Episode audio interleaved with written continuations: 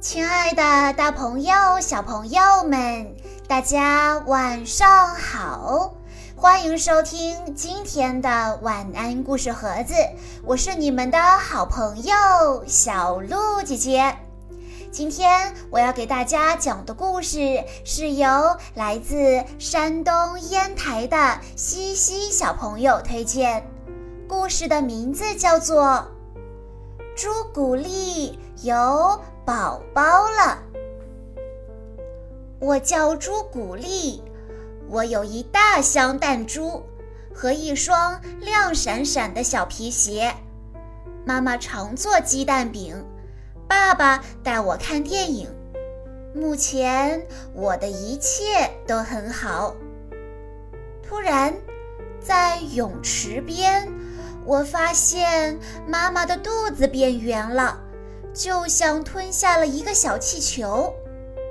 当晚，爸爸妈妈告诉我，我们将会有一个宝宝。宝宝？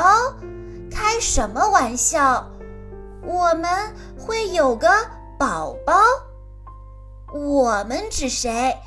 也包括我吗？那也许应该问问我的意见吧。我可从来没说过想要个宝宝。我和同学们说起了这件事，他们说这绝不是好消息。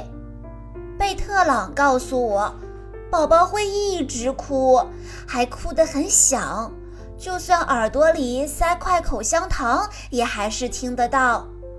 他妹妹睡觉时，谁都不能出声。但他却可以在半夜吵醒所有人。玛丽阿格雷伊跟我说，宝宝听不懂别人说的话，连吃糖都不会，甚至还会往外吐呢。爸爸妈妈对即将发生的这场重大灾难一无所知。妈妈的肚子越大，他们好像越高兴。现在他的肚子几乎像足球那么大了，哎呀，我得给他们提个醒。一天晚饭时，我说：“人们有权生宝宝，也有权把它扔进垃圾桶吧。”妈妈大叫道：“啊，太可怕了！”爸爸说：“朱古力。”我们有了宝宝，要爱护他、喂养他、拥抱他，而不是抛弃他。爸爸妈妈用奇怪的眼神看了我很久。第二天，他们给我买了一个布娃娃，是一个仿真娃娃，不过长得很丑，我一点儿也不喜欢。我把它放在角落里，我心里想。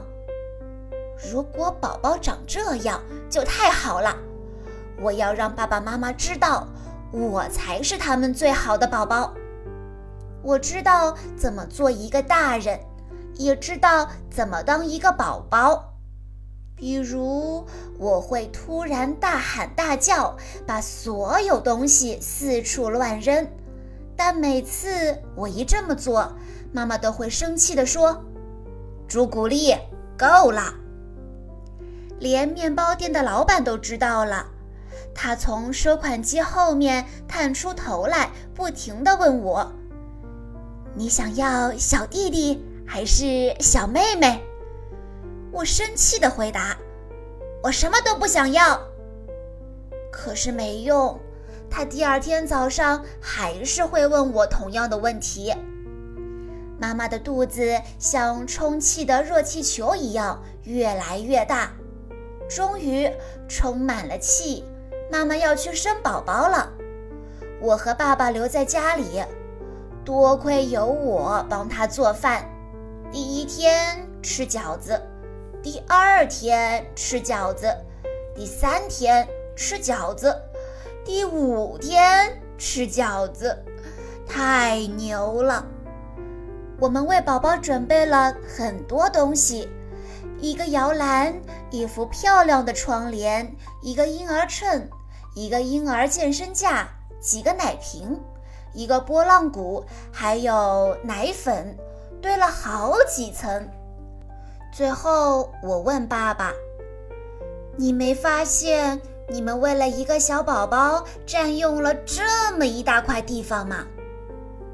爸爸有些难为情，于是他把我带到一家玩具店，让我随便挑。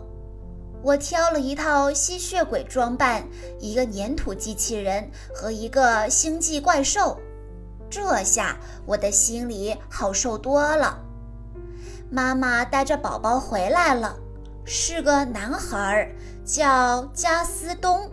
嗯，我很喜欢这个名字。我没想到他这么小，有这么多皱纹，还蜷成一团。但这不影响我告诉他四大注意事项。我的小弟弟加斯东，你要知道，别以为你能在这个家里说了算。我来这儿比你早得多，并且，哦，说到这儿，我不得不暂停，因为妈妈进来了。这是我给加斯东喂的第一顿奶。很温柔的，就像对待一只小猫。它笨笨的，但又很可爱。玛丽阿格雷伊跟我说的都是瞎话，因为我弟弟从来不吐。贝特朗说的也不对，我家的弟弟几乎从来不哭。他第一次笑的时候，你们知道他是在对谁笑吗？对我。他肯定特别爱我，我坚信。突然，对于最初说的那些恶毒的话，我感到有些羞愧。可他却很善良，好像把一切都忘了。我尽力帮助他，我像照看玩具一样的照看着他。我给它吃土豆泥，把它喂得饱饱的。我保护它。不让给它织毛线帽的邻居欺负它。昨天，加斯东第一次开口说话了。他说：“朱莉。”所有人都看着他，我忍不住大叫：“朱莉，是朱古力，是我！我叫朱古力，我有一大箱弹珠和一双亮闪闪的小皮鞋。”最重要的是，我还有个小弟弟。小朋友们，当你的爸爸妈妈跟你说你将拥有一个小弟弟或者小妹妹的时候，你的心里在想什么呢？你是期待他的到来，还是害怕他的到来呢？欢迎你跟小鹿姐姐分享一下你的心情吧。以上就是今天的全部故事内容了。在今天的故事最后，西西小朋友的爸爸妈妈想对他说：“爸爸妈妈最爱的小西西，感谢你在四年前的今天来到爸爸妈妈身边。你是一个优秀的好姐姐，和我们一起照顾弟弟，分享你的玩具和美食，不计较弟弟的吵闹和争抢。”新的一年，希望你继续健康快乐的成长，永远都是爸爸妈妈最爱最爱的孩子。我们每天晚上睡前都要听小鹿姐姐讲故事，今天终于能听到西西点的小故事了。伴随着小鹿姐姐的声音，快快入睡吧，今晚也要做一个美梦哦。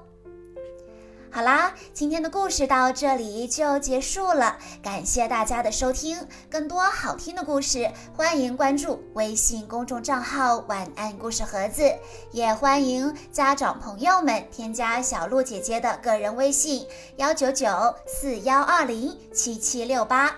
我们下一期再见喽！